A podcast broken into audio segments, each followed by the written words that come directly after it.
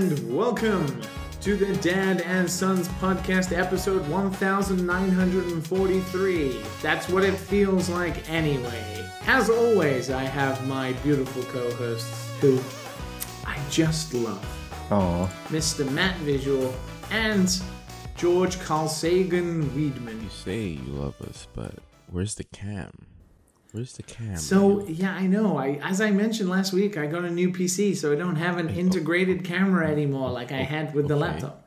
you couldn't go by the store. I have I have a webcam somewhere in the, in the, my boxes that I've moved. I just haven't had a chance to unpack them. Soon, Matt, I will be able to see your beautiful face, and you will be able to see my Excuses. gross, pasty white face. yeah, exactly. The problem is that without a webcam on, I have to imagine the most unflattering situation possible going on in your room right now. Mm-hmm. There's no, there's nothing to, you know, tell me the truth. I like am you most could be, definitely not naked, or am I? or being eaten alive by a hippopotamus, or sinking in quicksand. There's all sorts of stuff that could be happening, and we just don't know. We worry about the you. you know? reality is I'm in complete and utter darkness and I'm covered in about four blankets because it's absolutely fucking freezing in Japan right now.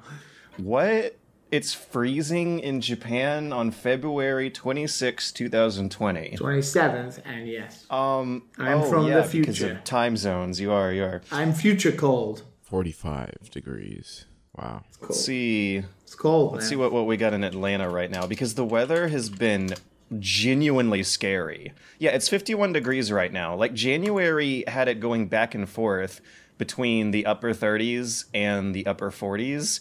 And we had a day of snow that was cool, I guess, but the other days were just creepily hot. Like I don't know if uh if you've lived in Japan long enough to be able to compare it over the years, but it absolutely gets hotter every year. Like there's no denying it at this point in Uh, Georgia. it's weird because I would say yes, and I don't know whether it's me getting used to it, but last summer was no way near as bad as like the summer before that, which was almost like unbearable to the point of I think I'm gonna move back to the UK. Like 2009, no, 2018 summer was just the most disgusting I've ever felt in my entire life. and that's going to be the Olympics too. Yeah, well, I mean, you think that. You- You, you- think that, but then the coronavirus is going to kill everybody before we even get to the Olympics. Oh, George has the coronavirus. Cough when we talk about a virus. What's wrong Um, with you? I don't I I was sipping on some water and a little glob got gooped up. That's all. I uh George has coronavirus. I don't have coronavirus. I I wish I had a corona. I wonder if the coronavirus is still going to be happening when we are in Japan Yes, it will be. and if uh, the Summer Olympics will also be happening while we are in Japan, and if we will get coronavirus from our, our plans later this year to go see Nintendo Land. so let me ask, like, how is it with how is it going in the states? What is the uh, what's the word? Quarantine procedure, no, no. No. What is the the uh, response, the Yeah, like the response. What do they call it?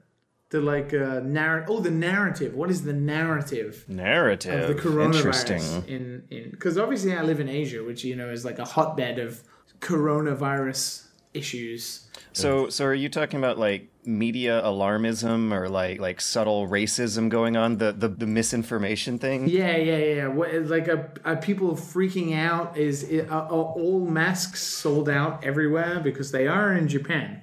I have seen one mask in the wild. You know, you don't usually see that in the states, but I feel like only one is not enough to really alarm me. Well, all masks are sold out in Japan. I have not been able to buy any masks for a week. They aren't normally. Uh, no. Usually they're pretty well stocked because people don't wear them. All. I mean, Japan, obviously. I mean, Asia is obsessed with wearing masks to present prevent spread of influenza, but usually it's very readily available. But it's completely sold out everywhere in Japan. It's so weird because I got used to seeing people wear them over there, but at first sight, it seems a little like they look a little scary, right? Like that's what doctors wear when they cut you open. So I wonder how how in in a lot of Asian countries it became eh, at like a base level a perfectly normal thing to wear on a crowded subway with everything else and on a secondary level an actually kind of cute fashion thing that doesn't look scary anymore Uh, they're just kind of synonymous with winter and the culture anyway. Masks in Japan, women use them to hide their face if they don't wear makeup and stuff like that. That's quite common in Japan. But I'm talking more about like now there is a pandemic happening. There is no masks to buy anywhere, and everybody's wearing one. Do you usually wear the mask or Uh, no, I hate wearing masks. I'm not used to it. It makes your face itchy. It steams up your glasses. They suck. But I want one because there is like a fucking viral infection going around that's killing people. maybe you could just take a paper towel and some rubber bands and accomplish the same thing I mean, it's probably about as useful. you'll blend right in I'll blend right in, of course. Uh, So I'm guessing in America, you guys are still pretty relaxed.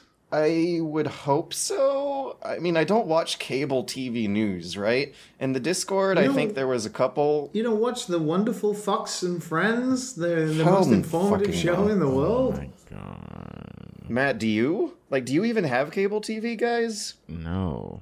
Nah, don't No. even watch TV. I haven't watched TV in years, man. I Anything I don't need watch to TV watch, either. I just kind of just go on the internet. There's a lot of signs around though that are talking about the coronavirus here in Japan. There's a lot of public signs. Wash your hands, wear a mask, use soap, use antibacterial gel, blah blah blah blah blah. It's quite uh, alarming over here. Um, but there were a couple conversations I had in the Discord where I think I was trying to calm people down, but I haven't heard that from other sources. I don't know. It's kind of evidence of, of what bubbles we live in now in the 2010s. Like all the news I read is whatever gets upvoted either to Reddit or shows up at the t- top of my Twitter timeline, and all the people I talk to are either like my two friends and my parents. So I don't know what normal people are are doing out there. Like I I I I, I don't have a strand with them. I I would like to believe people are fairly um calm and realistic about the thing, but uh um, I think you'd be surprised. yeah, yeah, they got a lot of cancellations this week that we're going to be covering in the news, which seems like I, I, I, I don't see it as the end of the world. I see it as the companies doing the right thing in the event of something that it should more or less be expected to happen every every five to ten years. Like uh, five to ten years ago, there was um, panics over bird flu and swine flu, and remember mad cow disease back in the nineties. Well, I lived in the UK. Mad cow disease was a real thing. It was like, ooh, and uh, foot foot and mouth, very similar. foot and mouth was like a sheep uh, issue. That was quite uh, a well talked about one. It's funny. Well- Any disease that we heard of when we're young, like we'll just make fun of in school. Oh, you have mad cow disease, Ebola. It's so weird to hear them now. I wonder what the kids I, are uh, saying now. You got a corona. You got a corona. Corona and lime. when when I learned about cystic fibrosis in school, I wrote down CF all over my jeans and said I have CF genes. Why am I you friends with you? I was like th- 13, okay? I didn't know better. Anyways, um, hello and rich welcome. Thirteen. I thought you were gonna say like eight. You, you were like middle Oh school. yeah. And you have to keep keep digging the dagger in. Hello and welcome to the Dad, and Sons, podcast. I wonder if that's what my voice sounded like at the time. Not much Uh. has truly changed, has it, George? I bet you still own those jeans. Actually, I wish I did because I feel very bad about how I do have only one pair of jeans that got ripped a couple weeks ago. Buy more than one pair of trousers, everybody. But but well, okay, okay. I, I do have more than one trousers, but jeans, you know, the denim material, like like I have plenty of khaki trousers and working trousers, but not necessarily a blue jeans. So video Hello games. and welcome. Video games. I actually got some. Yeah, This time. it seems like you've actually done what we're supposed to do. Mm-hmm. Play video I have- games. I have topics. Um, all right. Not that you've played Uh, anything like brand spanking new. No, because I'm a patient gamer. I, I save money, I wait for patches and sales, and that is why this week I picked up Civ 6 Rising Storm for 20 bucks. Can you put that in your Twitter bio? The patient gamer. There's a whole subreddit for it, slash our patient gamers. It's great. So you've Well, been no, we've, playing like, had our- Civ. Yeah, Again. yeah. We, we've we've had our talk about how how I genuinely do think it's it's a better strategy to wait a while after a game comes out for all the bugs to get polished up. Um, in this case, I'm back to playing Civ. Last time I played Civ was when Rising Storm first launched, and they put out a big quality of life patch that gave your city's production queues. You can um, put their their projects in a in a line and just sit back and wait. You can leave map markers that I think is an incredible feature that totally changes the game. I'm putting reminders now all over the map of what I want to do on which turn. Like I'm thinking stuff out 20, 30 turns ahead of time and, and crunching numbers. It's, it's, it's great. It's good. But um, that was a patch they put out shoo, a few months ago. And now I'm playing a expansion pack that was associated with that quality of life patch and it feels like less of a jump than uh than what it felt like when the first expansion pack had that quality of life um, patch added on top of it. Uh, Civ 6, I think, is balanced and fine and fun now. This expansion adds a bunch of uh, features themed after environmental catastrophes. You are supposed to manage rivers, uh, not build near volcanoes, um, manage the floods of rivers. Uh, sometimes there'll be storms and hurricanes, and the idea is that the more you get into the modern area, the worse all those problems become, unless you uh, you you build yourself up as some some hippy dippy environmentalist society, which I was looking forward to digging into. I played three games from the ancient to medieval eras, and I'm wondering if I didn't get to see the meat of it because I'd never made it to one of the modern eras. But I was a little underwhelmed by a few things, like how much it feels kind of like a a mod in some respects more than an official released uh, uh, released for 40 bucks going on sale for 20 bucks expansion pack. One one one of the features being the flavor text. The flavor text is written in a style that gives you accurate weather data um way early on in the game in the ancient era when your people should not know that stuff Uh, the flooding of the rivers too is also a little more random than I was predicting. It seems like once every every few turns, a river on the map will flood.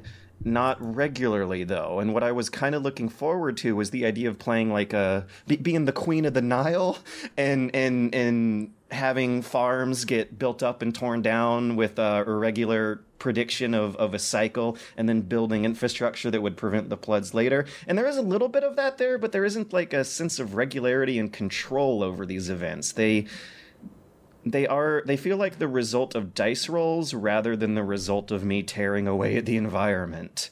But maybe that's just because I didn't get too far deep into it.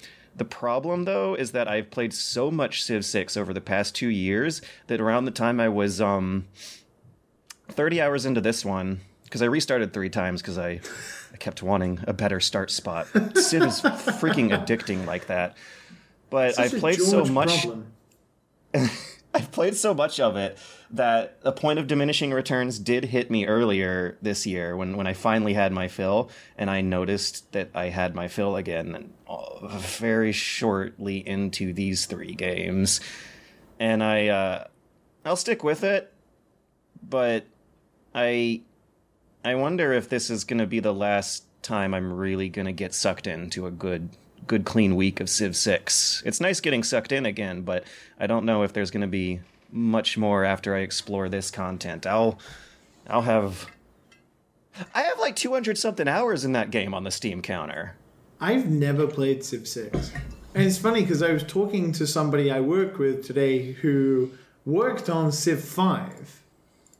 And I was talking about Gods and Kings and the expansion eh, expansions for Civ 5 and how much I really enjoyed Brave New World and Gods and Oh, Kings, yeah. and I really love those expansions. Yet God, I've Brave New World has played so cool. Civ Six.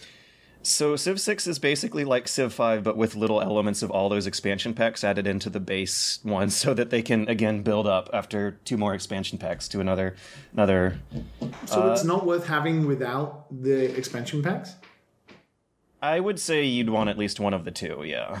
Yeah, but that's also kind of the situation with Civ 5, Ah. I don't I, feel particularly too. care about building rivers, though. It- the, the the the Rise and Fall expansion is is uh like loyalty themed. You you have to manage the the loyalty of cities in new um on new captures that you make, and it can create rebellions that'll grow into new civs over time if you don't do it right. It's it's neat, it's cool, and it feels a little more natural and believable than um the weather and environmental catastrophes being dice rolls. If that's actually how Rise and Storm works. Speaking of catastrophes and stuff similar to Civ 5, uh, Civ 6, I've been wanting to break in my new PC for the past week, and I've not really settled on anything or tried anything yet. But one of the games I looked at was Frostpunk. Have either of you played Frostpunk?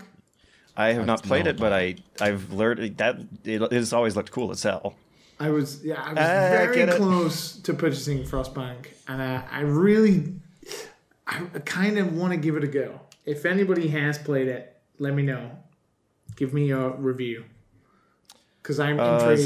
that- Also, 4X turn-based strategy. But I like the idea of like like the way the mechanics work in that game about really what you build and what you do has like incredibly complex impacts almost immediately. It's not like Civ where you wait 500 years and then the foot soldiers that you sent to fight Genghis Khan was a mistake 500 years ago. Yeah. I like the uh, kind of off-grid radial style look. of it. Yeah, It doesn't also look that, like that, like everything's the spinning, tiled. the spinning nature of it, like the circular nature, uh, intrigues me. Yeah, I think I yeah, maybe I'll give it a go.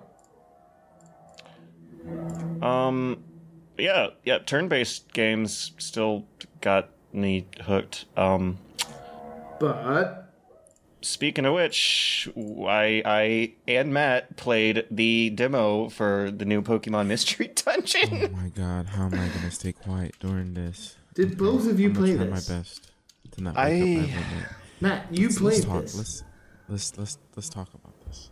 Okay, All so right. I saw the trailer and I was like, you know what? This this looks alright. This might be something I can get on my Switch. So I downloaded the demo. And before I say anything, I want to know, George, you played what ten minutes of it last night? Not a very long time, like it's twenty to thirty. Like I, I had to get to bed. dungeon. Um, I think I, I, I didn't get out of the first dungeon. It almost felt like a tutorial area, but, but I did at least get to see some of the jankiness you were talking about. Did you have dash? Yes, yes. Did it And- look like you were playing a ROM game that was sped up? Uh-huh. Literally, It looked like they didn't finish the dash button before they, they put the demo out. Liam. Liam, download Okay. this game when you have a second and play it and tell me, tell me that I'm just being wrong and I don't understand not. development. It's trash. it is trash. I, I thought the oh. first dungeon was like this. Oh, it's it's you know it's just a tutorial. The second dungeon's the same thing.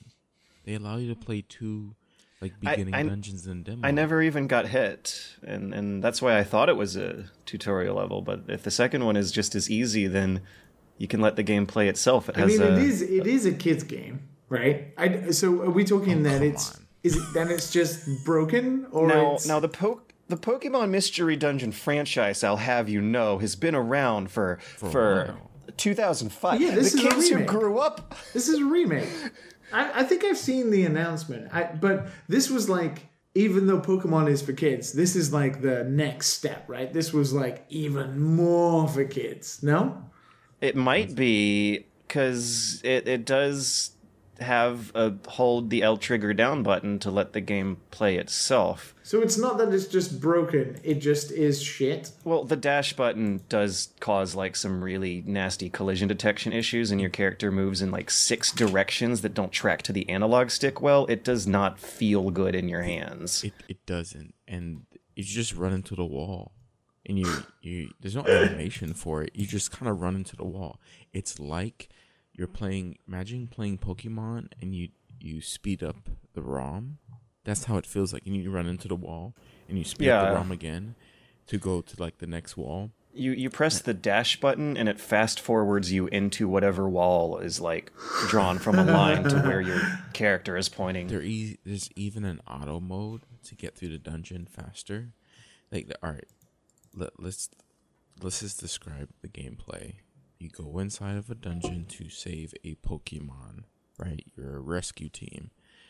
You're supposed to be some human that turns into a Pokemon, and it starts off pretty cool. You choose a couple questions. You get picked to, to you know, whatever Pokemon you're going to be. If you get changed into a Pokemon, you get to choose your partner.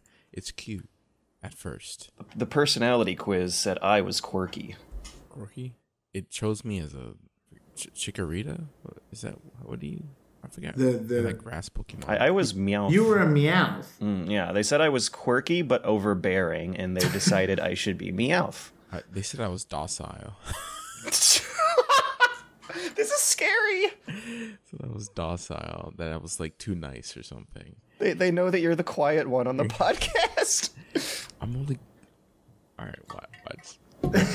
Next time my roommate's not gonna be here, and I'm gonna be loud as hell. All right. So, anyways, we um, after that, you, you have to save some Caterpie, and you just go walk around in this empty dungeon. You see like little enemies here and there. and Every room looks the same. Button to attack them. And there is a button that you can choose to do four different abilities that you have PP for as well. Um, so depending on like the type of Pokemon and what they're weak to, you can change to that. But the controls are just kind of wonky too, like the range of certain abilities and whatnot. But it doesn't feel like you really need to pay attention to any of that anyway, because you could just one button mash them. And this is only big the first two dungeons, but it doesn't feel good. It like there's turns, but why? You can just smash a You just mash A, and then if you need to use another ability, you just hold a button and use it.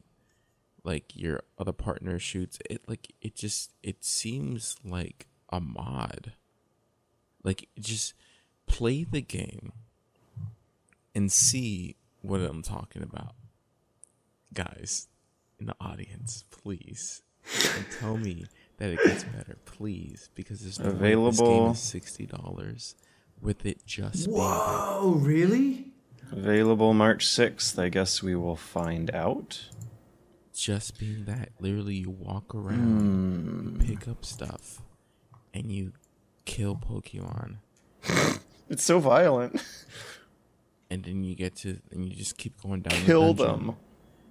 Like this is not a good demo of the show, man. Kill them dead. Yeah, and and you just the, the, Yeah, well, it's still better than nothing because now we know. yeah yeah Uh, yeah no yeah. I'm not gonna waste my money on it. I got I gotta look up some reviews. For some reason, there's some reviews on it already. I don't know how, but Yeah, I'm wondering if we're gonna find out on March 6th, like Pokemon Mystery Dungeon DX turns out to be the best in the series, and we just don't know how to judge these games. oh, I'm Have you played these before? They're they're usually rated pretty good. Yeah, I I haven't. It's my first time, and it was I liked the art style this time around. So I was just like, okay, I'll play these. Uh, I'll, I'll give it a chance. But um, yeah, I was just very disappointed. I was very disappointed. Um, I'm looking like the last one was it, uh, Explorers of the Sky.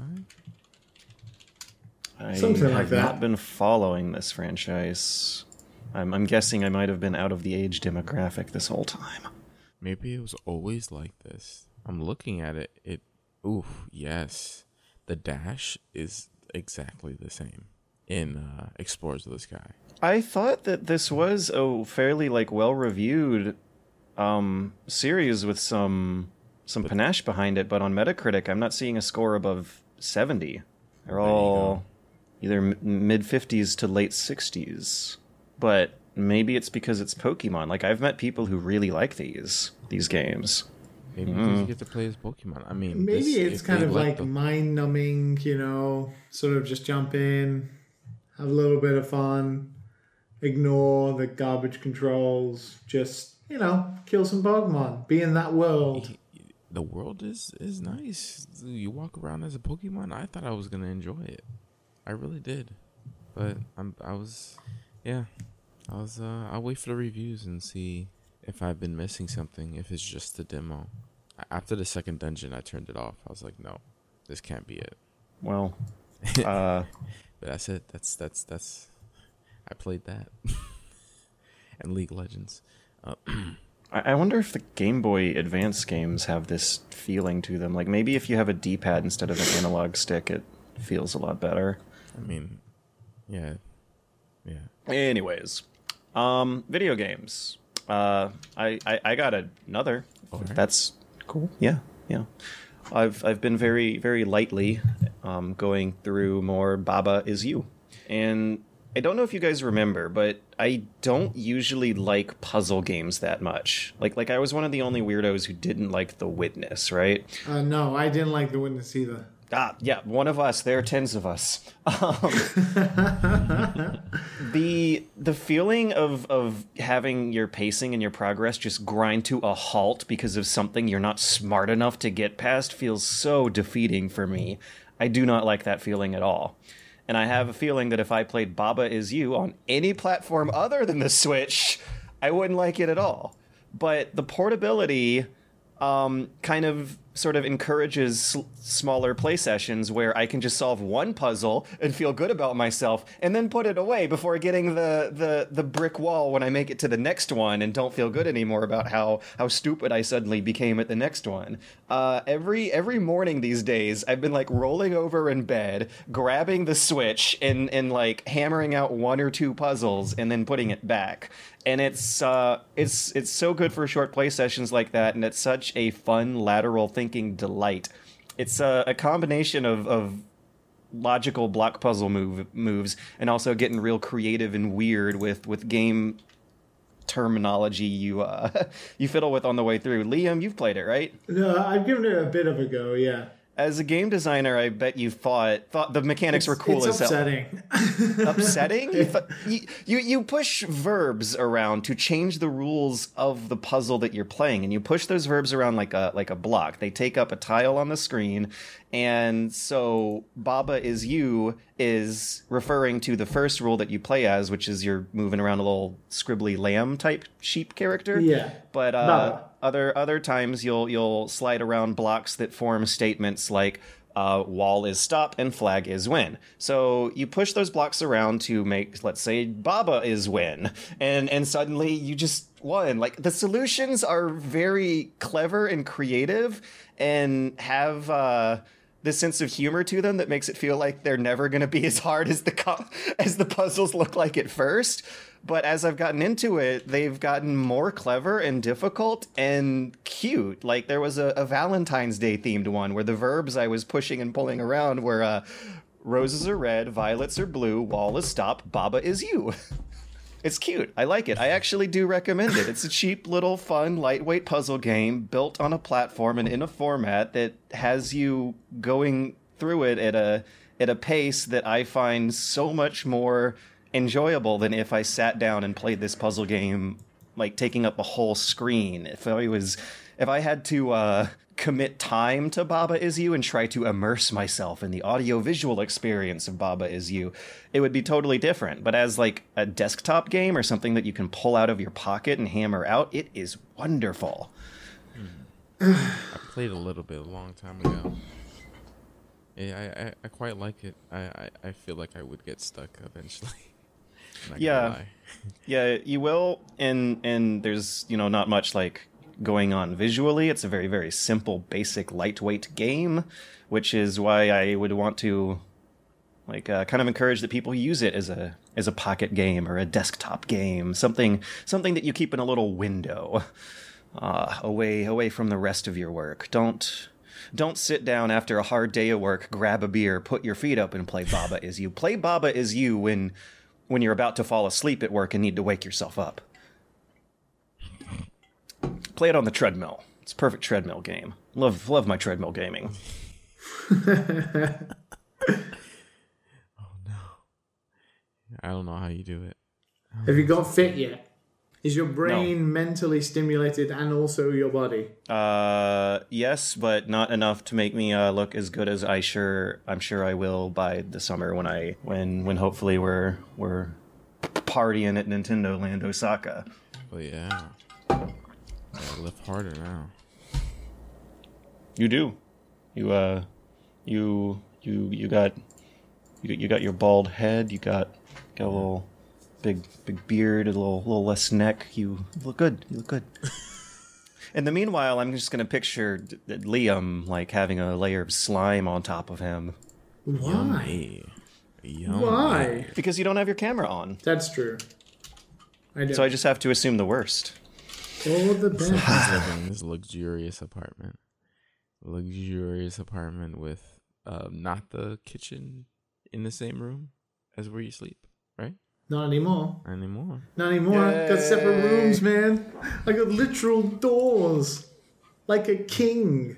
Do they slide or uh, turn? Uh, two turn, one Interesting. big, eh, eh, one big empty space that is dissected between the living area and the master bedroom is three sliding doors. I, I I like the sliding doors. Takes up less space. I don't know how you come to that conclusion when they're flat against the wall, they're exactly the same. Well, the the turning doors will take up more space when you open and close them. But the Also- sliding doors has to have to go all the way across the wall. What what do you know about the maintenance of these things? Like for some reason I want to say that sliding doors might be easier to repair and replace cuz you don't have to drill hinges into the wall. I mean, I'm not allowed to drill anything into walls here, so I wouldn't. I wouldn't even know. Wait, what? I live Oh, in yeah, a, 'cause a rented rent- apartment, yeah. So Yeah. ain't no drilling of holes in walls. No pictures of George up on the wall. No, you can you can use uh, the gorilla glue tape for for that. Or uh, what is it? What is it? Uh, flex tape. Flex tape, flex tape. Flex tape. I could use some of that. Flex it. Oh my god. Hole in the hole in the pipe. Flex it. S- slap that on and and you have photo Slap of. George with the a big black square over his eyes. Anyways, uh yeah, we got more video games. We we we, we fell off the tangent. Um, um, I, I don't know. That, that's pretty much it for me. All, all it is is I haven't had a chance to finish up anything or start anything new. It's I've not like been- there's much out there right now. Yeah, that's the thing. Is like I've mainly it, it echoes from what I was talking about last week. Mainly, I've been just looking for a game to play, Yeah. and I feel like I've plateaued. We haven't. We're building up to what is going to be like a severely busy time between Doom and Animal Crossing, and then Final Fantasy VII and all that kind of stuff. It feels like we're in a bit of a limbo. Like I know about every game that's co- uh, has come out, and there are some that I haven't played, but I, because I know so much about them, they don't feel fresh. And I've been looking for games I might have missed. I even put in the Discord asking for suggestions based on stuff that people have been playing that maybe isn't in the mainstream foray that I could check out. Like Frostpunk was one of them. That's what I've been thinking about. But mainly I've just been looking for something to play and nothing has come up yet. Got to be a patient gamer. That's not broken, right? Play something from a couple years ago. I, I want to do that, but I that's why I've been looking at stuff like Frostpunk. But it's nothing has quite gripped me by the balls. Ugh. holes. See, the the two that I recently found that I put on the list has been um Rim World. Supposedly that's pretty interesting. Yeah, Steam was advertising that to me today. I was like, hmm, I don't the like the advertising art, like the cartoony advertising art that was showing it off. looks I was pretty trash, right? yeah, it looks like a Farmville game, like style art. I was like, hmm, hmm. yeah, yeah. If any, if anybody has suggestions, please tide me over until Animal Crossing and Doom, and send some suggestions my The way. tal the Talos Principle. I still haven't played that. That's the uh, 3D puzzle Mm-hmm. thing, isn't it? If you want puzzle stuff, Yeah, you know. don't you know know. what? Oh, well, go ahead. I, ju- I, I, yeah, puzzle things. uh, puzzle games. If if if you're looking for puzzle games, then I just, anyways, I, I yeah, Baba Baba's scratching that itch that I didn't even know I had because I don't usually like puzzle games. Baba is you. Roses are red, violets are blue. Wall is top. Baba is you.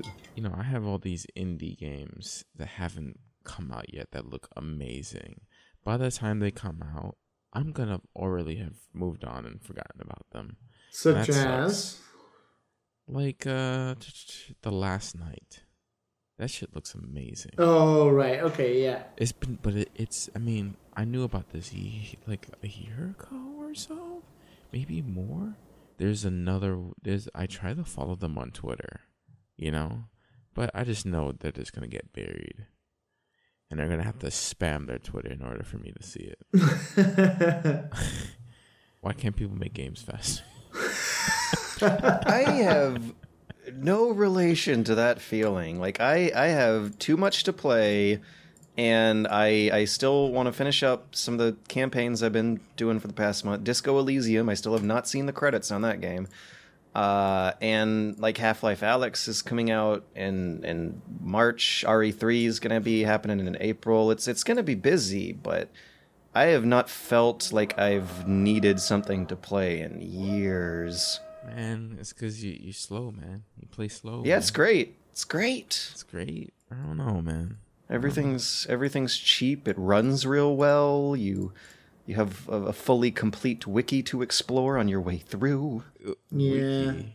You Still go- no release date for Total War Troy though, but I've looked at so many games and even the Total War stuff, and Ooh. it's always Sekiro. Now you now you're speaking my language. Nioh 2 is coming out.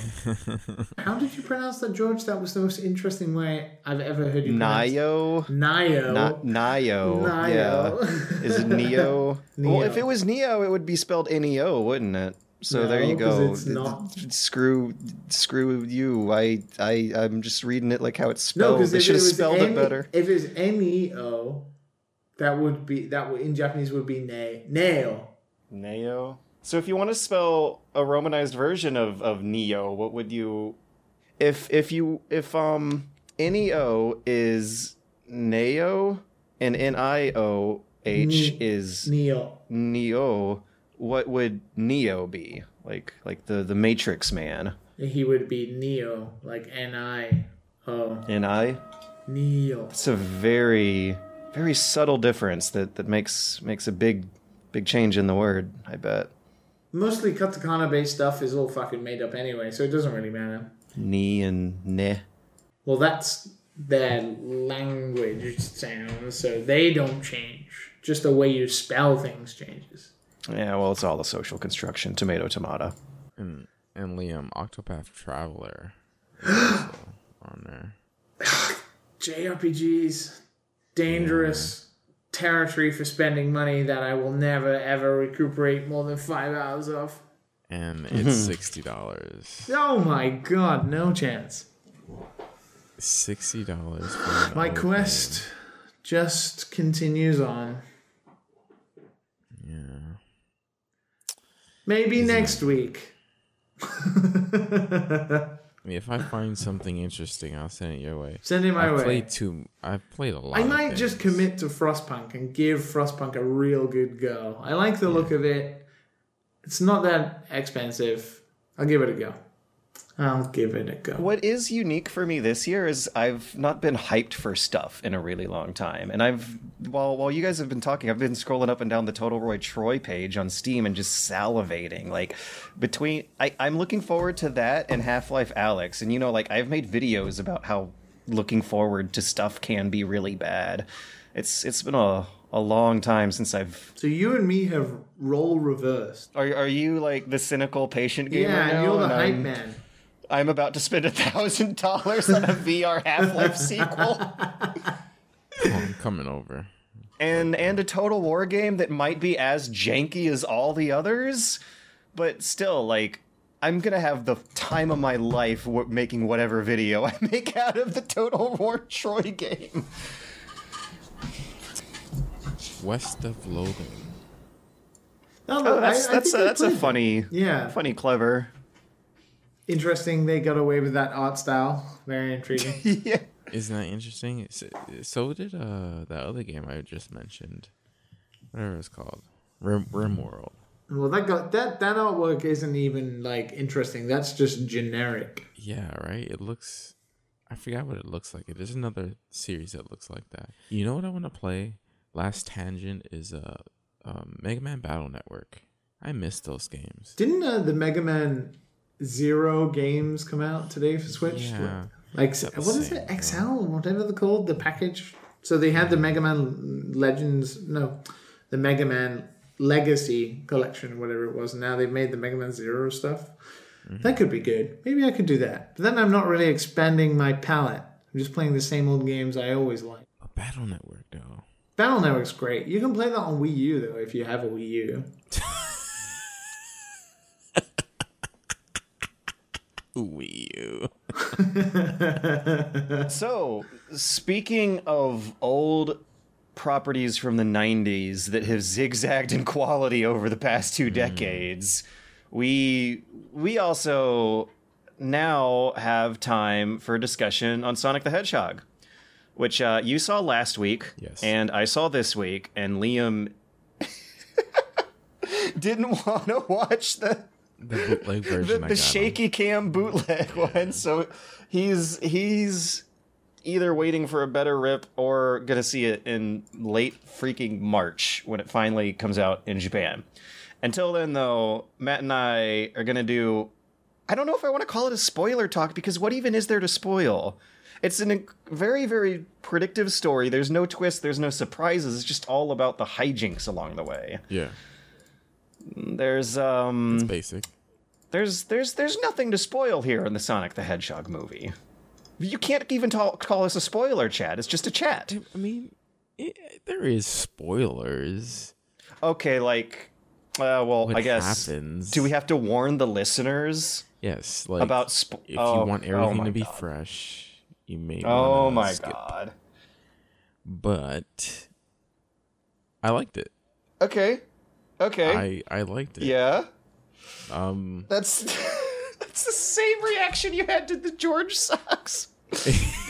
I, I I liked them. Yeah. Yeah. just very reluctantly but anyways yeah i i was surprised by how much fun i actually did have like it's completely s- I, I, I appreciated a degree of self-awareness. Mm-hmm. Like it knew that it was making a cheesy hollywood mo- buddy movie out of a weird character from the 90s and it was i think the weirdness of it gave so much more appeal. I almost wish God, I, I knew it would have been a disaster, but I almost wish it released with the old design just to to make how weird of a sensation it is watching a Sonic the Hedgehog movie in a in a room full of normie people with a an intro screen that had stuff like Jet Set Radio and, and Rhythm Thief and Space Channel 5 on on the screen in in real life in the movie theater. I never thought I'd see w-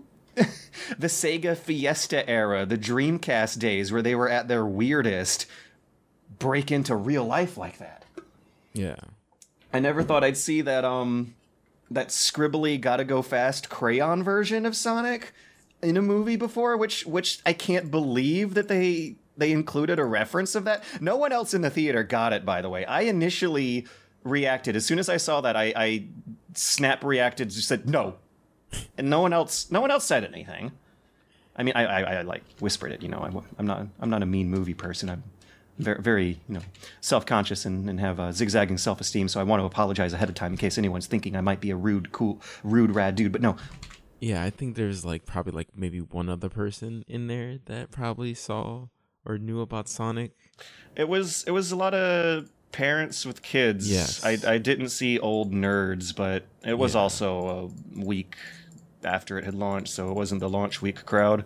Yeah, it's probably the parents who like they had a Sega, but they didn't really play it that much. You know, they didn't really stay up with the times with the memes or anything like and that. and this movie is for them. Maybe it's like a uh, you grew up playing Sonic, so whatever. Take your kids to a Sonic movie, and because because it's completely unconcerned with the lore. It's completely Yeah, Sonic unconcerned Sonic. with any continuity. Yeah. It, it doesn't take place in Mobius. It takes place in in San Francisco in a very strange small town in Montana.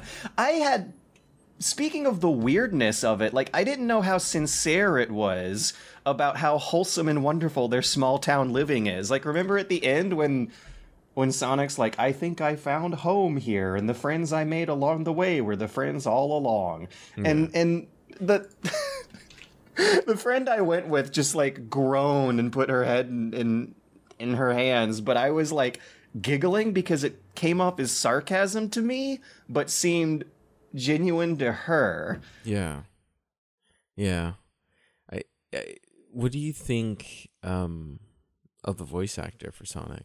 I thought it was weird that he was a ch- depicting a child type character, I guess. I mean, Sonic was basically a child, I guess, because I, I think of, of a, like a like a teenager when I think of Sonic. You know, he's too he's got too much attitude. He's he's not naive anymore. Sonic knows the darkness and depravity of the world, and he's he's he's really here to um tell us to, to rage against that machine.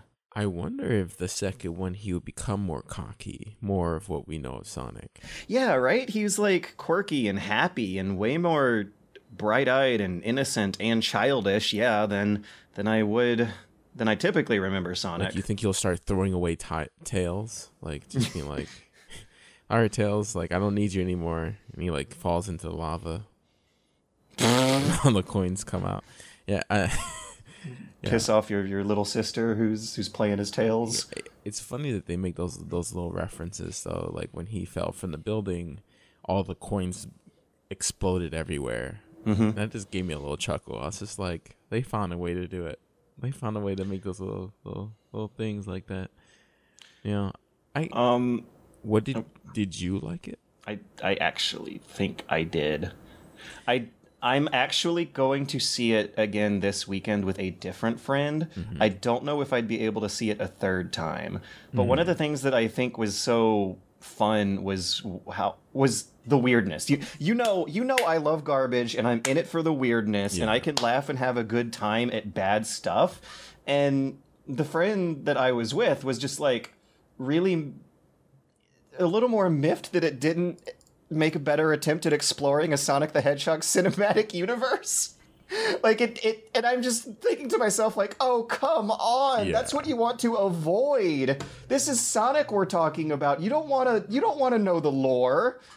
You don't want to remember that scene where Tails is is holding a sniper rifle on on Dr. Robotnik during a parade in the middle of town and and and he gets the order to pull the trigger Tails. You don't you don't you don't want Knuckles to be making fuck me eyes with Rouge the Bat. You don't want anything to do with Big the Cat. Trust me. You do not want a Sonic the Hedgehog cinematic universe, which sucks because they are announcing like there was a sequel hinted at in the Oh yeah, In the- the credits. definitely coming in the second one, for sure. Because Hmm. his like the enchiladas were definitely there in the beginning. and the yeah, there were there were mean bad enchiladas. That looked like an, a different, a completely different movie. Yeah, right. I was Like, a little there's- worried there's- for like a, a split second. I was like, "What's happening here? This is not what I signed up for." so I like weirdness and I like trash. So I I I enjoyed spotting so many little elements in that movie where it all seemed Frankensteined together. Like there were some writing lines that were like genuinely funny, clever humor. Like remember when when they show up to the stepsister's house and they have Sonic in a in a blanket and the stepsister's like, "Oh no, what what the heck in this PG-rated movie is that? Or Yeah. i- is that a bomb? Is it is it guns? Is it emails? and I was like, emails! Aha! That's a politics joke for the adults. and I that that seemed like one of six writers gluing together this script of incredibly different attitudes and motifs and, and targets that they're they're aiming these jokes for. And then there's that intro scene that looks like a completely different movie with a completely different art style. And uh I also had a hard time trying to understand what Green Hill Zone is really supposed to be. Like they're supposed to be in Montana, but it's not very like flat or remote looking. It it kind of looks like like how I remember Southern California and New Mexico looking, rolling green hills, right? Um the the stereotypes that they go through are super weird. Like remember the bar fight scene? Yeah. like what what what kind of party was that? Who was the clientele? What kind of business was that? I I don't know what they were trying to do there. like like they didn't look like hardcore bikers inside the bar but outside the bar they did? And also they they they didn't like Sonic the Hedgehog's kind around here? Like they just threw that line out there but it was he's a blue alien hedgehog. Also Sonic is a is an alien in this continuity. Yeah. like in the beginning of the movie when he teleports away the his his owl mom says we're going to teleport you to the far end of the universe which i guess means that that's the same universe. It's very strange. um very yeah it was it was a very strange movie and That whole scene Of- there, I guess was supposed to do the wish list thing and start that whole wish list like side mm, yeah plot. yeah because sonic just wants a friend Sonic- which also doesn't strike me as sonic like sonic's you know you know too too too rude and edgy to, to have friends. Yeah, I, I was hoping they did something else other than like a bar. Like that's not a kid environment, you know? which made it even weirder and stranger. There, okay, there's a scene where where he's zipping around really fast in slow motion in the bar, and for some reason knocks all the bar fights out. All the bar fighters just just get down on the floor and wiggle around and don't get back up. One of them though looks at the camera, laughs, and then looks back. yeah, I did not realize that. Uh, there's also some some shadow glitches you might be able to spot during the, the Oh, yeah. Transamerica Tower sequence. Yeah, it Um, definitely a lot of- clean, yeah. A lot of scenes also of Sonic and and I don't know who's who's the generic white guy lead actor. He's alright. There were a lot of scenes where they were talking at each other because they didn't want them on the same frame. Like when they were having a uh, a, lot of the shots that were taking place in the car looked like something that might have gone through a few redos because there are a ton of of car scenes where their dialogue is not does not have the two characters next to one another. Yeah. So, yeah, it was weird. It was bizarre. It was strange. James Marsden. Yeah, James Marsden and Sonic the Hedgehog spend a lot of conversations in cars not not in the same frame as one another, and I think Sonic's size changes depending on some camera angles. Anyways, yeah, it's weird. It's Frankenstein together. You can tell that the quality is is shaky and off. And strange. It's like like you're seeing a lot of aliens pretend to be human. So of all the actors they could have relied on to kind of sort of put an arm around this this bizarre chaos, I'm so happy with how Jim Carrey's Dr. Robotnik turned out. Really? Okay. Okay. Yeah. Good. 'Cause Uh, re- really? like, Re- are you not like that? It. And I'm like, you didn't watch Jim Carrey?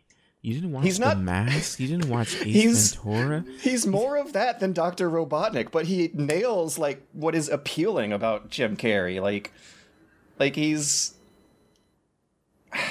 I don't know. I'm not. See, I am not criticizing this at all in terms of how much it sticks to the lore. In fact, the further away from that we go, the happier Better. I'm going to be. So I do not care one iota that Jim Carrey's Robotnik does not talk or look or move like the video game Robotnik, but since we still got a really fun villain character thing regardless. What even is he? Dr. Robotnik is a technology contractor for the US military in this continuity, and Sonic is an alien. Yeah. it- it- It's so weird. the thing is, it's it's a video game that is hated by a lot to the point that it's in meme territory. Like it mm-hmm. doesn't need to be. It doesn't need to stick to a lore. It's not Halo. You know, it's it's not if Halo became a movie or, or any of those types of games. I, I say do whatever the hell you want to it. You know, At this point in time, saving Sonic is going to be more about getting sarcastic and weird and artsy than than getting serious. Like that's that's what he has become in the public minds. And this movie actually seemed like a pretty effective job at writing the line between both. And and it did it by having a, a wonderful return to 90s Jim Carrey and a creepy self awareness of just how generic and kid friendly and basic everyone in this universe is to the point where they do come off more like aliens than real people. And for some reason, because the weirdness was consistent, it seemed to work for for me at least. Yeah, dude. Like there, there's moments, uh, the visual gags, um, with uh Jim and his like henchmen. Oh, what Yeah. the hell was his henchman? Even like, yeah, he was just there. what kind of like? character is he? A, a well trimmed assistant? A- Yeah. A, well groomed, like well dressed? He, he didn't look like the slob, the, the slobby henchman who gets slapped around usually does. Like, he looked like the villain. it's weird, and I liked it. And like, there was a time where he like, like freaking punched him in the throat, and he went, and then he just straightened up his tie and kept moving. like he's like used to it. Like it's just hilarious stuff, man. I think it, it for me, I just had a good time with it. I I think Jim Carrey and I was actually surprised by James. I'm not gonna lie. I was sur- surprised about the lot of supporting actors, um, and I think that's why I enjoyed it. Um, as probably like one of my favorite video game movies, I would say, because I enjoyed Well. it. Yeah, like I don't know, like like There's- there's not that many good ones. or or this. Uh huh. Yeah, which was I, I- I was literally about to ask what was better because Sonic did beat Detective Pikachu's opening weekend in, in terms of ticket sales. I think I I enjoyed Sonic more. Can't believe that I agree. Yeah, because uh, God. Pokemon has a better nostalgia hit for me because I grew up with Pokemon more than I, you know, like Sonic. I played Sonic. I played a lot of Sonic, like adventure games and everything. But like Pokemon is Pokemon. I mean, all of us have more experience with Pokemon than we do with Sonic. But I feel like the main character for Pokemon was kind of lacking a bit. He was just there.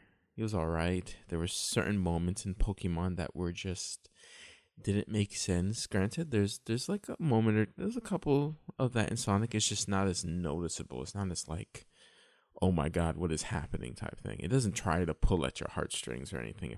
You know, Sonic is Sonic. Like it's basic, and I think that works for it. it should be. I It's- mean, it should be. Sonic It's has gotten really Sonic. weird over the years. Yeah. Like remember when uh when when he he romances the princess in Sonic 06? Uh there's there's that Sonic human girl kiss scene. Yeah. Yeah. It's not supposed to make sense. So I I yeah, I did actually enjoy it better than Detective Pikachu, but I do have to c- clarify and qualify like it's all about the subjectivity of it because you know I like garbage, you know I like gimmicks. Yeah. I think that just means I like surprises and I was so surprised whatever we were going to get out of this, I, I would have just giggled and, and Yeah, wiggled around and, and laughed my ass off at it anyway. But I was so surprised at how competent it turned out to be that I think I got more of a thrill from my sense of surprise than I did from the movie's quality. Because I do think Detective Pikachu is a better quality movie, but I had more fun when when giggling my ass off at this dumbass Sonic movie Yeah, than uh than trying to take a Pokemon movie at least a little bit more seriously. Even though Detective Pikachu is still like a comedy, like action comedy. It uh it, it felt like a more serious affair. I mean, there was a murder mystery in Detective Pikachu, you know? It's well, well the stakes were were higher. I had to uh I had to put my humor aside and, and fully fully empathize with the characters on the screen and get into their heads. Whereas with Sonic the Hedgehog, I, I could just point and laugh and Yeah. not believe what I'm seeing. Like Both- that. Oh god, it all starts from that Sega intro card. Both movies were good though. Both movies were good as video game movies, should I say?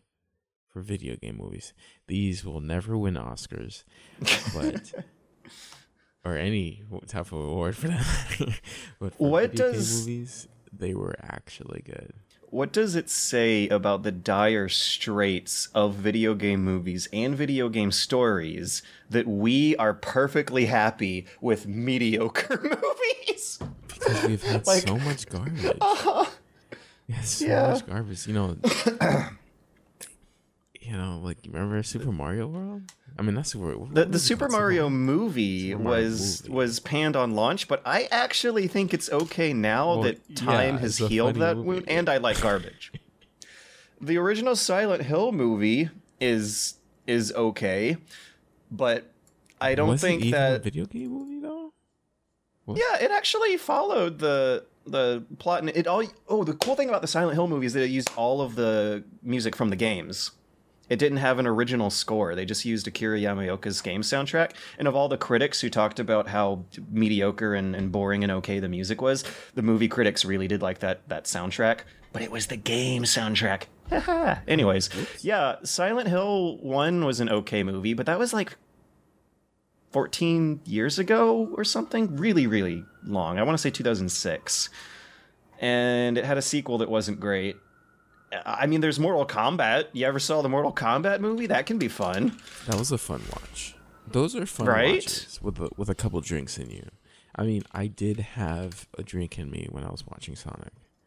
Oh, did you sneak one in? No, no. Oh, Over here in California, actually. like everyone, everyone has like a, a a bar inside their movie theater. Oh yeah, yeah. We we went to the cheapo one. I I actually got some uh some kind of incredibly fruity grape wine cocktail thing that that was at the gas station next to the theater and snuck it in and it probably made Sonic better.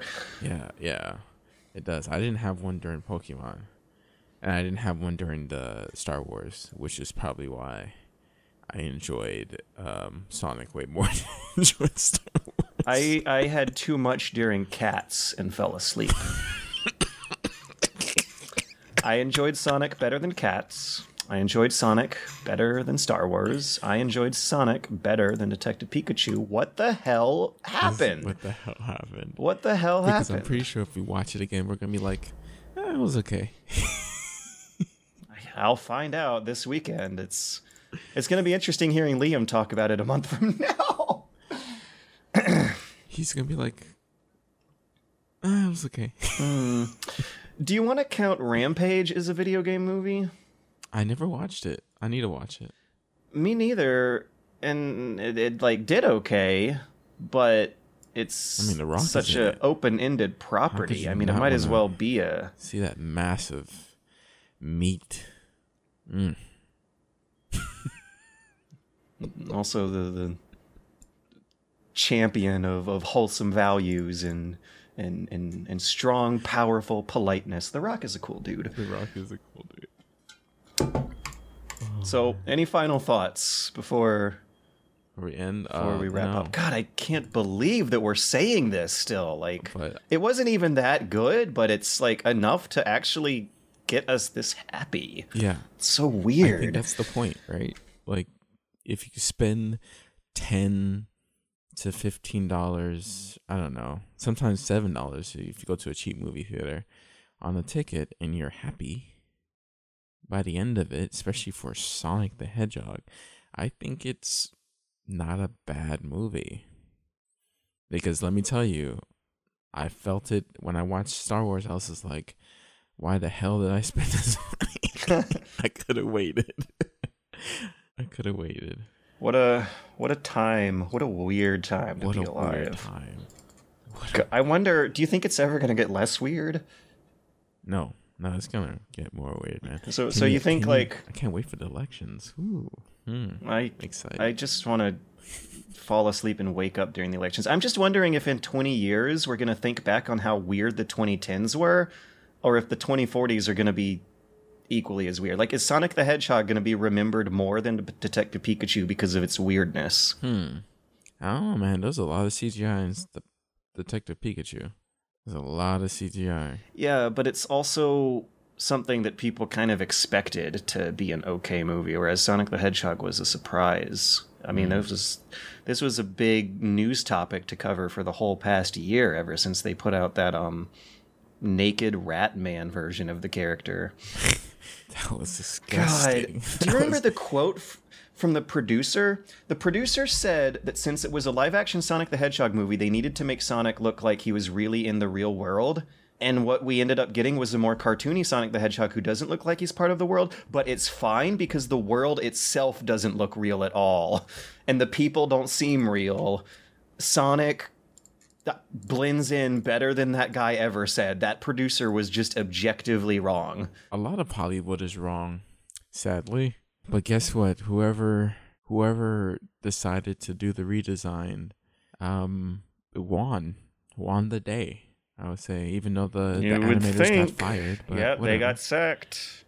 that sucks. That absolutely sucks. when you told me that, I was uh, I was very disappointed that this the, not not that they got sacked, they got shut down. Like the studio shut down, right?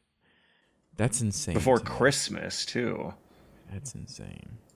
I really wonder what the number is for what sort of justification. I wonder how those people sleep at night. God. Oh, they sleep well. They sleep think so? well. Yeah. You, you, if you are listening to this podcast and you've ever had to lay off a, a team of 800 people who made something successful that crunched their asses off to reverse your bad decisions, then please send us an email at dadandsonspodcast at gmail.com explaining your thoughts. Back to the podcast. Let's bring Liam back in because we're totally not recording this after the podcast. Nope. And on with the news. So news is uh, kind of fun this week. There's a lot of light little positive announcements, and then the coronavirus.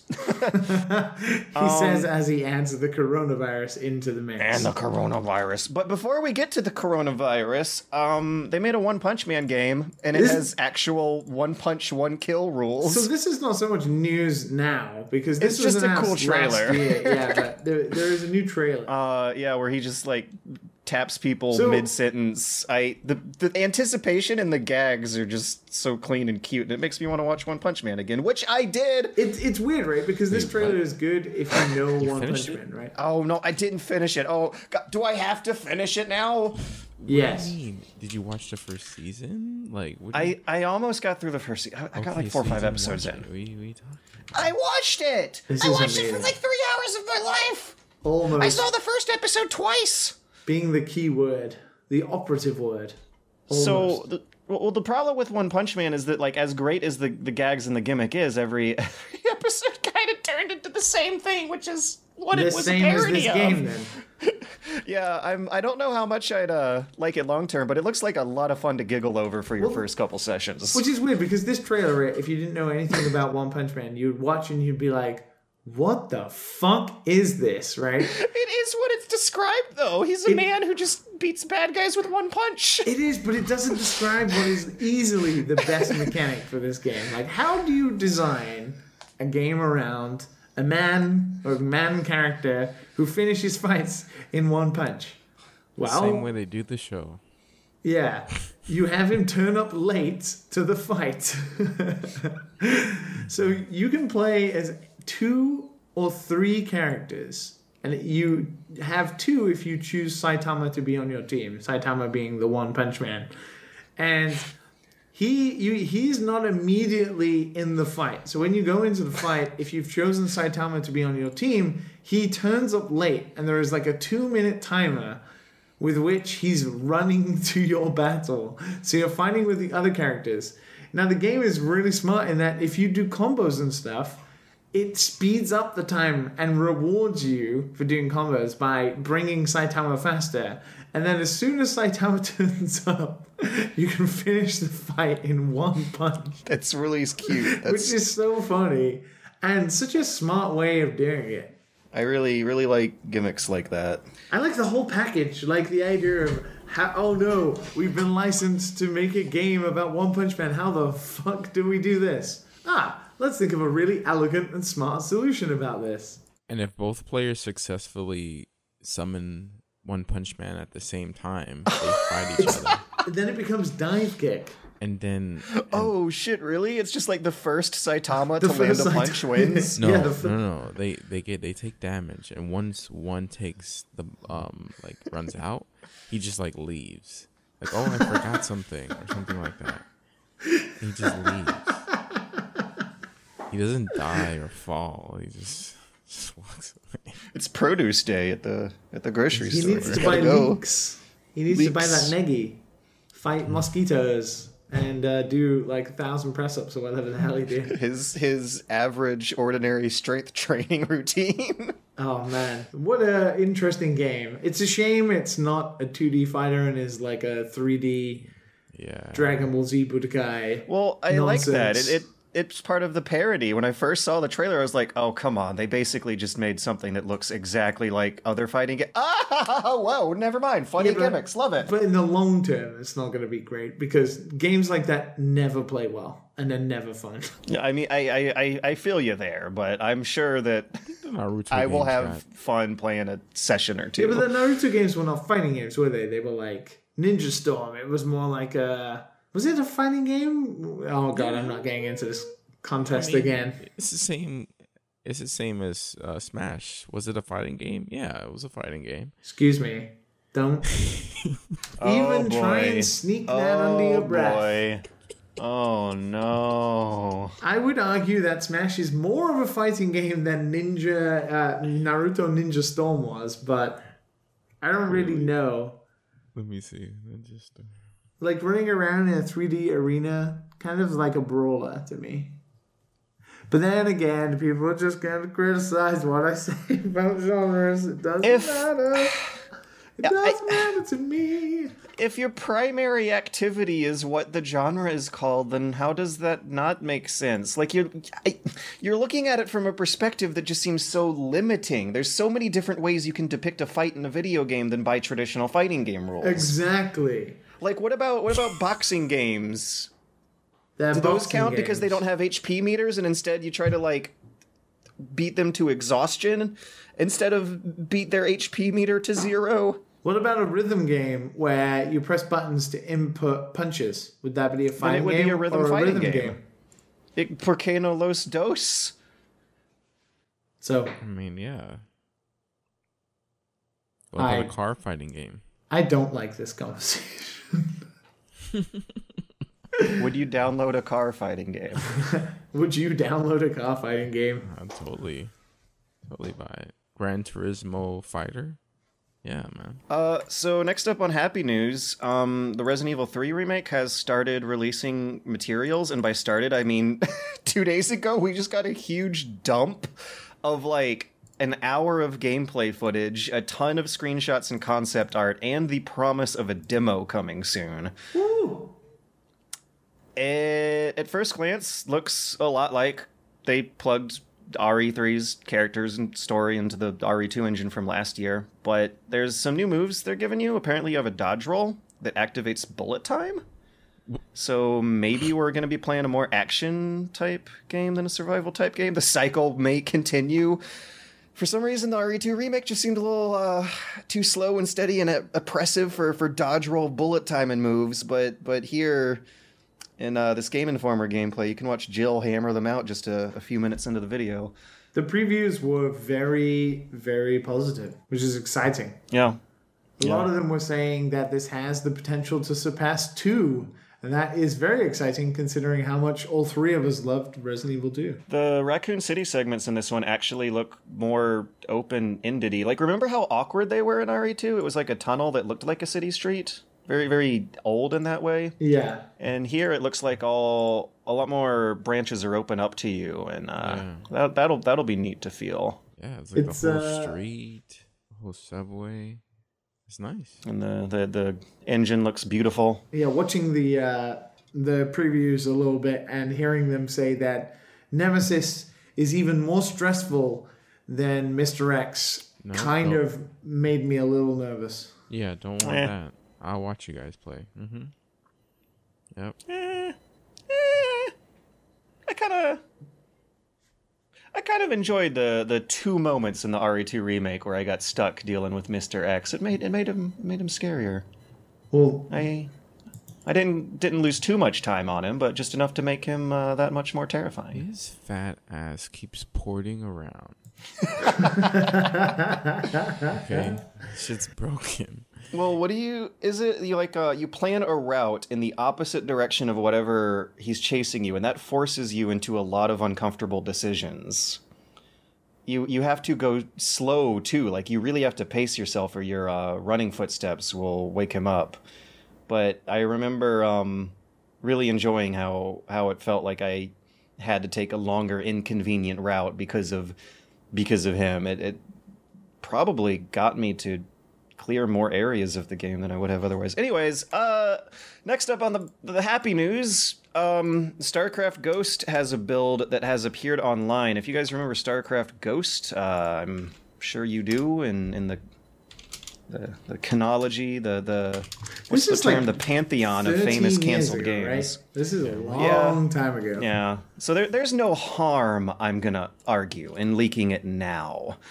I, uh, I highly doubt anyone at Blizzard feels like they've they've lost millions of dollars of a lucrative project from from this. What has been leaked is a dev build that someone I think got from a, a handed down trashed dev kit. I mean, the and it has already been removed, so um let's see. I gave you guys a link to a Twitch clip. yeah, it's The YouTube video has been removed. The Twitch clip, yeah, okay, there's a YouTube video of a 720 feed. This is the good one. You can really get an idea for what the game would have been like from this 720 video.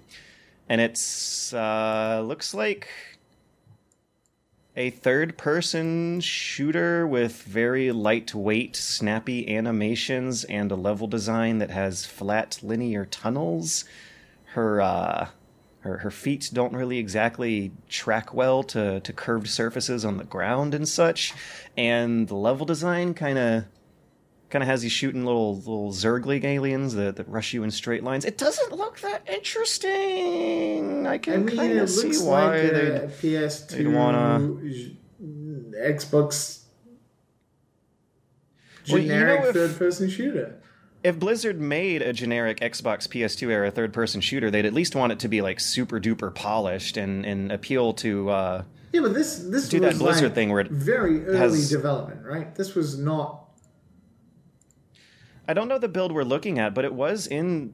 I remember reading news about this thing like for three years on. They they really wanted to get it out, but never ultimately did. Yeah, I mean, you can tell from the footage it got quite far, but I mean, until you know what It the still looks build like like, like like, her butt is the most completed feature. Uh, the gunplay animations are rough. Whoever's playing seems to have a really hard time with the analog sensitivity. And and yeah, in terms of level I, I I I I actually had a friend send me a link to this build, and I was like, but then when I saw that you needed an original Xbox, I was thinking, who the hell has an original Xbox for this? you. I don't. Oh, I thought maybe No. you did for some weird Morrowind reasons or something. I I've only played Morrowind. Morrowind on PC. Whenever I build a new PC, Morrowind is the first thing I stress tested with. I hate Am I the only one that liked Oblivion that much? 'Cause I really loved. Oblivion. I liked Oblivion. I didn't love it, but I liked it. I'm very very well aware of its flaws, but I but I But had good times with that. I, Morrowind I did like way better, and Skyrim I did like better than Oblivion too. But I still liked Oblivion. everyone talks about Morrowind and and Skyrim, but no one talks about Oblivion. What is wrong with you people? Oblivion had ugly potato people, um, a, a, a kind of genericized Shrek, Lord of the Rings, Fellowship visual design that that didn't appeal to gamers. I think the thing that I have always had the hardest time with Oblivion is the combat. I think I might have accidentally said Morrowind just then, but Oblivion's combat is so bizarre to look at. Like uh, the the It's the swords same don't It's the same combat. Boring ass. Click, swing your sword, and shoot fire out of your hands. It's the same thing as Skyrim. But Oblivion's is especially floaty and lightweight and not visceral feeling. Like uh, Skyrim has, like Oblivion doesn't have that sense of distance between your your first person melee weapon and, and whatever it's connecting with. I remember really liking Oblivion as, as as as a teenager, but then when I went back and, and replayed as adult, I just couldn't help but laugh at some sword fights where you're gently painting a stroke in front of the air of the other guy, and the two of you just kind of grunt at each other, and you hear the swords clang and clash, but you don't see them clang and clash. I'm waving my, my hands around as if I am painting a a, a, a, a, a kanji stroke, because that's what it looks like you're doing with your sword in Oblivion. I, I I'm literally watching Morrowind gameplay where you're swinging a sword at an enemy, and they're not even reacting properly. Yeah, Morrowind's combat is way worse. Actually, it's the worst of, of all the games. I am Oh. so sorry I brought this up. Hmm. but it's still a better game. Anyways, we have one bit of sad news now. The sad news is that the coronavirus is happening, and it is canceling the GDC appearances and PAX East appearances of some major players in the video game industry. Um, like Electronic Freaking Arts is not coming to GDC. Uh, Sony PlayStation is not coming to PAX East. Koji Pro is not coming to GDC, and neither is Facebook. I would actually like to get a tab up of the GDC schedule this year and see what Kojima was supposed to be doing. he was giving a talk on the design philosophy of Death Stranding. uh, no. I had it well- down in my tracker to go watch it. Well, I absolutely would have watched that on the vault. I'm sure it'll happen again. Um, it's intriguing, right? As somebody who is preparing to go to GDC and is coming from an Asian country, it's like doubly as worrying. One, oh, am I actually going to get to go anyway because are the US just going to ban flights coming out of Japan and should- Korea?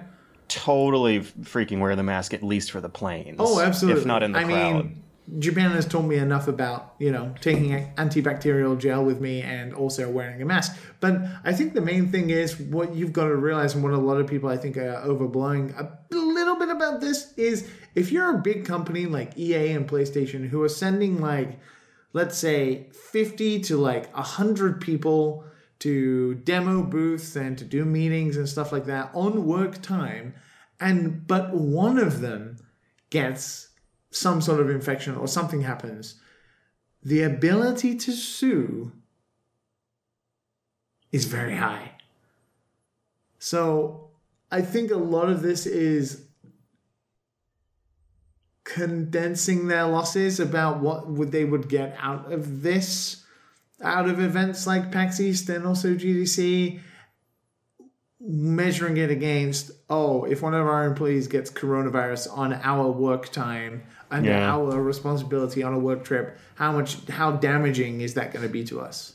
If if we assigned our, our game developers to work in a war zone, how liable are we for, for injury? yes exactly right? That that sort of feeling i think. The the koji one mm, uh, is intriguing. Well, one one thing is is Koji Pro, you know, he's Kojima is is a high high value uh, uh, VIP, right? Yeah, but it's up to him, right? It's up to him how he feels, and he obviously is worried about it.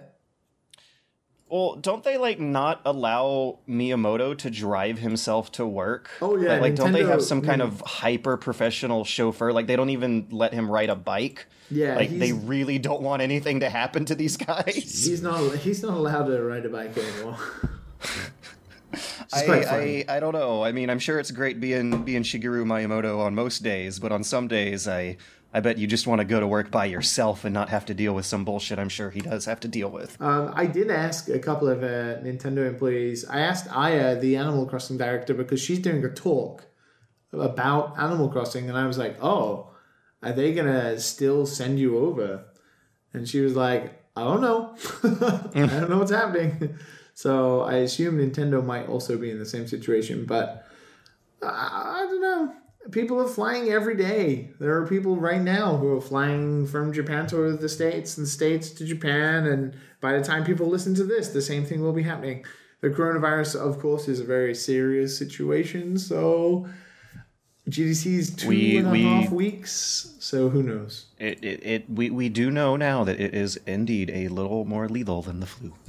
It is. And it's going to get worse before it gets better. And we need to take precautions. But is this kind of thing what we should be doing? I don't know. Will GDC just hands. cancel the event? I don't know. Wash your hands, wear a mask, and I'm sure you'll be fine. Especially wash your hands. And also, when you cough and stuff like that, for goodness sakes, please don't do it into your hands. Do it into a tissue or into your like sleeve of your elbow. Do it to mm. someone else's clothes. That's what I wonder if you also shouldn't bang anyone. Like, uh, you know, because there's a two week incubation period. You know, you you don't you don't know. well, I mean, you know, not that you would anyway. Not that any of us are getting laid. So, speaking of nerds, we're going to be doing some listener questions now.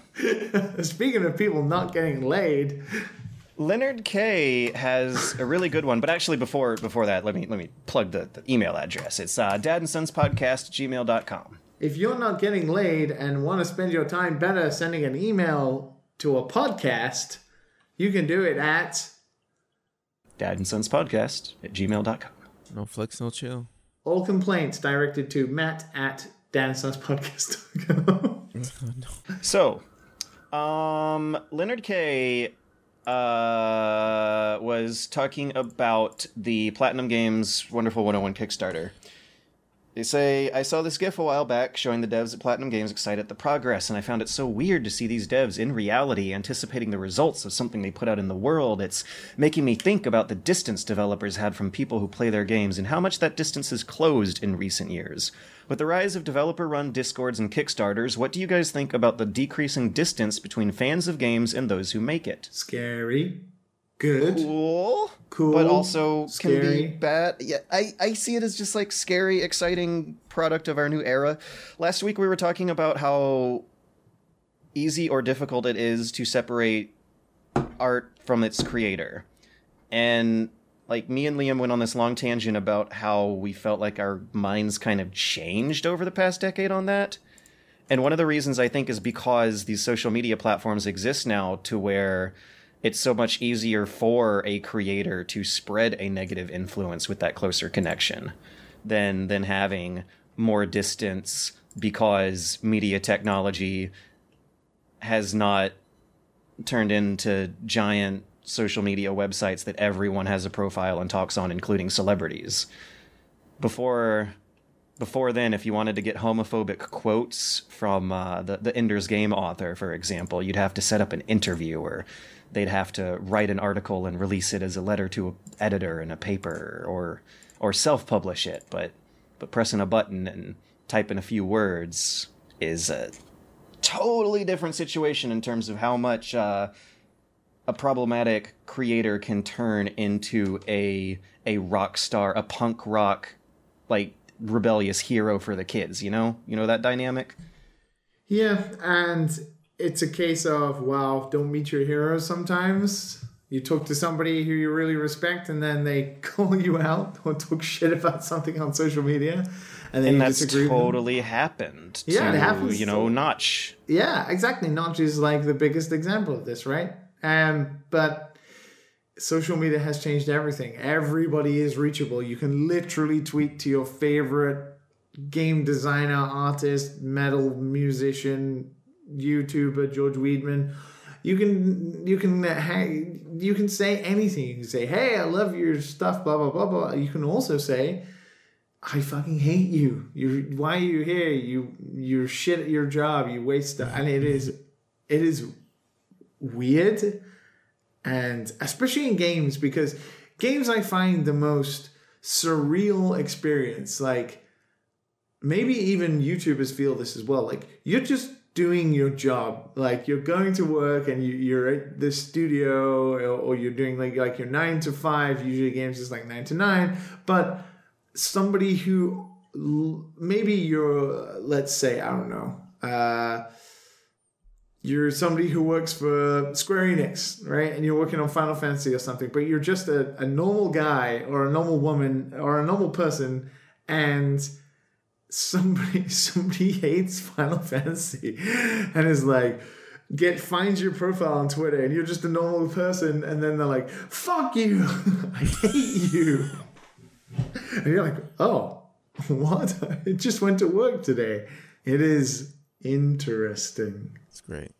I I think that over time, like we'll, we'll, we'll, we will see it as a net positive. But right now, while while growing pains are kicking in, and and a lot of grown ass mature adults don't know how to use social media well, myself included, um, we'll we'll we'll, we'll eventually figure it out. I'm sure things Yeah, I'm sure. things The get worse you and then they get better and then they get worse. Again. Like the coronavirus, social media will change. John C asks, "Where was Liam on the Japan trip in 2017?" In Okayama. I believe George we've went early told and saw this Liam. story. Yeah, George I was early and messaging- Liam, and I came later, so he was we in got the drunk, footage. And I vomited my orange juice out, and it was very acidic, and it burnt. Yeah, me and George got very, very drunk and then were incredibly hungover in a McDonald's the next We navigated home from Oh a dance God. club while never- using a compass with a map. I will never live that down. I still, to this I- day, cannot believe how a man who has never been to Japan, never been to Osaka, drunkenly managed to make his way back and guide me to a capsule hotel using a compass. because I, I don't remember if it was that we had, had no service or no cell phone batteries, but We for some reason. had no, I had no battery and you had no service. but I did have a compass in I- my and pocket because out. I'm normal. And I thought it was a joke. You were like, oh, don't worry, I have my compass. The sun hadn't risen yet. We didn't know which way was east. And I was going, I just kept saying to him, we will never find this. It is a joke, you have a compass. And yet God. we found it within 20 minutes. I, I am so amazed. so glad that when I did that bike trip, it was without a smartphone because I do feel like that developed a I sense still- of direction in me that I did not have before. I like I leveled up my sense of direction. I still can't believe you did that. This is a defining moment in our relationship, George. My trust in you was solidified in that moment. That's- I'll follow you to the ends of the earth, my compass wielding commander. Okay. Steve Brett uh, Leonard Brett S says for everyone but George, what have you guys been listening to? Obviously, Liam has just been enjoying the sweet sound of work ambience, but hopefully some jams have been in there somewhere. As the more musically invested of the two, I was wondering what Matt thought about hip hop and rap and rap recently, particularly from Tyler the Creator, Azep Rock. I probably said that wrong. Yeah, you got it. Um, well, Holy shit, I did. I listen to a variety of things. Um, so I'm pulling up my Spotify here. You know, I have grown accustomed to, you know, every you know I have a, a few uh, bit of like hype tracks. You know, the the the pop garbage. You know, Yeah. you know when you're in the gym, you like to pump iron too. You know, you, Love you garbage. your- you go on Spotify and you put on the RapCaviar, and then you're you're jamming. You know, you got your your Young Thug and um and your uh, YBN and all that, and of course DaBaby. You know, just kind of pushing out some sets. Um, but like for people that I actually like listening to, I would say like GoldLink. You know, GoldLink. There's a little bit of GoldLink in there. Let's see what I else I got in here. Chance, like in certain songs like Child's Play, I have on here. Of course, Drake because I'm a sucker for that. Uh, I've been listening to a lot of Travis Scott. Travis Scott. Yeah, Travis Scott's pretty good too. yeah. That, It's- there's some really good tracks by Travis Scott. I don't listen to albums anymore. I listen to No, me like, neither. I just listen to think we songs talked on about playlists this before, right? Yeah, yeah, Huh. we talked about this, right? Playlists is like randomly generated playlist based on algorithms based on what you've listened to is like the way forward. Yeah. Um, the Box, Stormzy. I've been listening to a lot of Stormzy. Matt, have you heard Stormzy before? Stormzy, no. He's like a grime artist from the UK. think you'd really, really enjoy that. Stormzy. Gonna go ahead and follow that because UK rappers are are good. All right. Yeah. So, um, um, but as far as like everything in general, I'll, um, of course, back then I I'm still listening to a couple of rock bands that I haven't listened to in a while. But uh, you know, I got some like Leon Bridges. I got some um, some Steve Lacy, some phony people in there. Um, Is that the band name, or are yeah, you these are describing names. them? These are these are band names. Oh, okay. I thought you were just laying some some shit down. some still woozy if you like that nice uh, jazziness to it. Um, you know, um, Louis Armstrong is always in there. Some Lukas Graham. When you love someone, that's a good one. Yeah, I mean Tame Impala, of course. Just like um, I I always fall back uh, for a I always fall back to a very like nice mellow playlist you know i go hype sometimes depending on the move or the mood or um, what i'm doing or if i'm in the car for a long time but always like like to go back to like a chill vibe but yeah That's the thing is like I think it's you know it's the same. I have like just artists I'll always go back to all the time to listen to. Very comfort, Nujabes and stuff like that. Even like a lot of chip tune artists, comfort, comfort artists that I really enjoy. But I always listen to like Release Radar on Spotify and artists I really like the new tracks they're coming out with. Uh, there's a new song by Kyle that I really like. yeah Um, kyle is good i like kyle. I'm actually surprised. I care not at all for One Direction. I know nothing about them, but I listened to Harry Styles' new album and I was pleasantly surprised by how pretty good that was. yeah The song Adore You is really, really good. So I was surprised. Yeah, this is a lot of good music happening right now. Yeah. Um Inner Bloom by Rüfüs Du Sol. That's something different that I've listened to recently. Man, there's a lot of stuff I can go on here. I have like thousands of songs on my Yeah. Spotify. But yeah. Songs about Jane. Favorite album. Go listen to that. Acoustic version. Back then when Maroon 5 was good.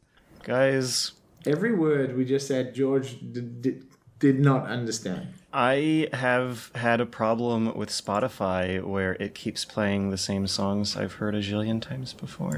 Oh, I thought I thought you were gonna say it literally just plays the same song over and over again, and you just had I like can't- repeat toggled or something. I can't even do Spotify right.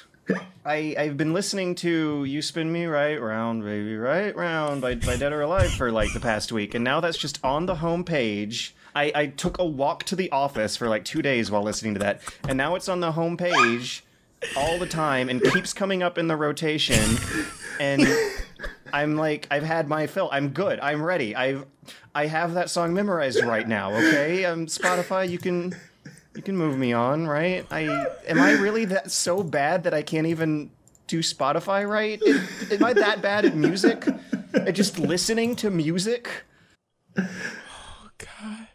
Oh. Maybe, maybe you listen to it too much and it keeps playing it. I guess. Oh. Because my taste is so shitty that everyone else would get tired of it after just- enough, but not me. Okay, so what do you do is go to the search and search for genre. this time. No, it's jazz jazz. Right, right. I'll, I'll Rap, type in energetic 80s and it'll play me You Spin Me Right Round by Dead or Alive. Or I'll type in like workout music and it'll play You Spin Me Right Round by Dead or Alive. Uh, oh.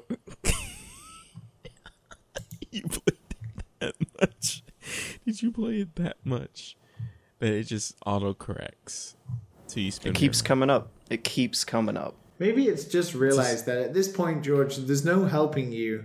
No, And no helping There me. is no new music you're gonna like. And I've never manually typed it in, but I have not heard any video game music. Wait, no, that's not true. I listened to the Halo soundtrack one day, and it never played the Halo music again. I wouldn't mind walking to work with, yeah, with that in the background of my my You adventure. spin me, baby. Wrong.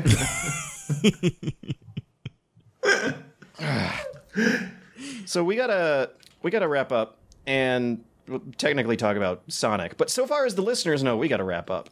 Yes, what a great conversation you guys had. I'm I'm really really happy with how we did complete the Sonic talk by now and shared our eh, very interesting thoughts that we we, we know of each other I now. could go back to sleep, right? Go- Yeah. Oh, okay. Yeah. All right. Well, see you guys. You spin me right round, Georgie, right round, like a record player, Georgie, right round.